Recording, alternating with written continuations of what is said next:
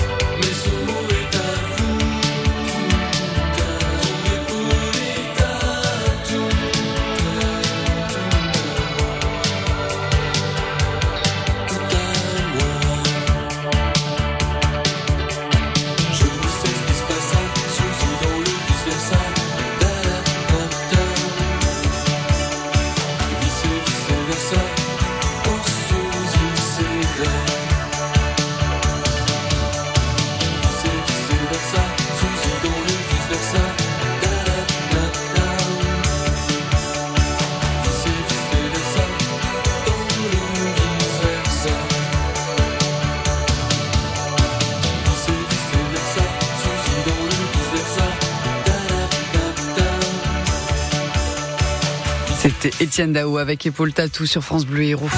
France Bleu Héros à votre service, c'est chaque jour un spécialiste à votre écoute. C'est une chaîne, quand elle rencontre le congénère, on dirait qu'elle est un peu dans la prédation. Tous les matins, des professionnels répondent en direct à vos questions et vous conseillent. On tire sur laisse, en fait, on envoie des messages codés qui disent au chien, ben vas-y attaque ou vas-y réagis, hein, jamais se stresser. Conso, bricolage, jardin, santé, animaux, assurance, argent, auto, on vous facilite le quotidien. Posez votre question en direct au 04 67 58 6000. 9h10h, France Bleu Héros, à votre service, Léopoldine Dufour.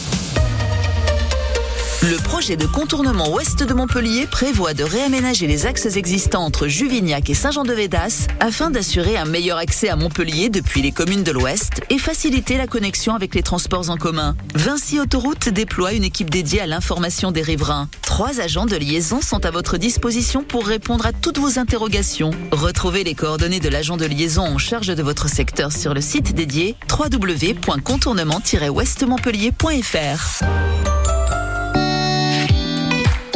Les 25 et 26 novembre dans les caves et domaines de la métropole avec les troisièmes rencontres vigneronnes. Venez découvrir le savoir-faire de nos producteurs, visites, animations et idées cadeaux pour Noël. Tout le programme sur montpellier3ème.fr. Un événement Montpellier Méditerranée Métropole.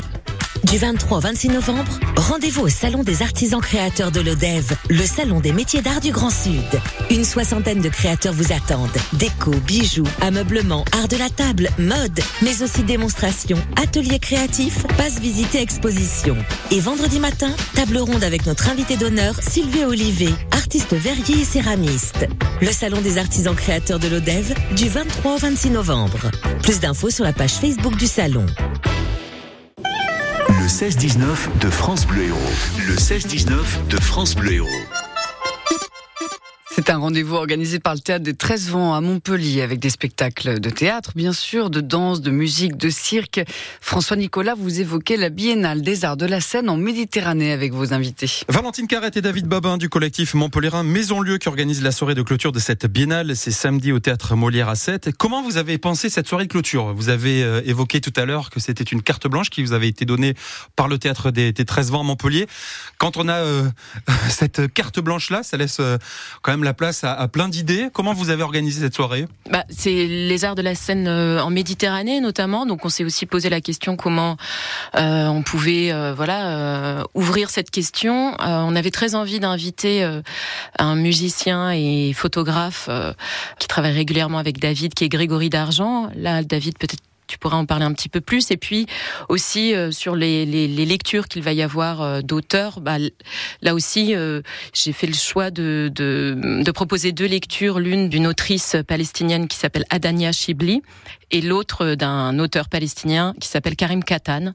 Il y aura aussi d'autres d'autres C'est propositions. vous qui faites ces lectures là d'ailleurs Enfin, en tout cas. C'est moi qui les dirige, oui, et vont lire avec moi euh, Stéphanie Marc, Réhab Mehal et aussi Fadina Ser et Amina Bali. Et puis il y a aussi un groupe de d'étudiants euh, de l'atelier de pratique théâtrale du théâtre de la Vignette à Montpellier, parce que c'est quelque chose qu'on fait aussi souvent en Maison Lieu, c'est d'inviter des d'autres d'autres interprètes, enfin d'autres pratiques euh, amatrices. C'est toujours euh, euh, quelque chose qui à laquelle on, on a beaucoup d'attention. Et donc là, il y aura aussi un, un extrait euh, qui sera lu par ces jeunes étudiants. Donc des lectures et puis aussi beaucoup de musique. En termes de musique, qu'est-ce qu'on peut retrouver comme style musical? On parlait de style musical il y a quelques instants. Euh, durant cette soirée, il y a un petit peu de tout, si, euh, si je ne m'abuse. Alors, on retrouvera, euh, bah, comme l'évoquait Valentine, il y aura le, le concert de Grégory d'Argent avec euh, Wassim Alal aux percussions et Anil Arelsan au, au violoncelle, qui sont trois musiciens extraordinaires qui viendront présenter le projet de Grégory d'Argent qui s'appelle H,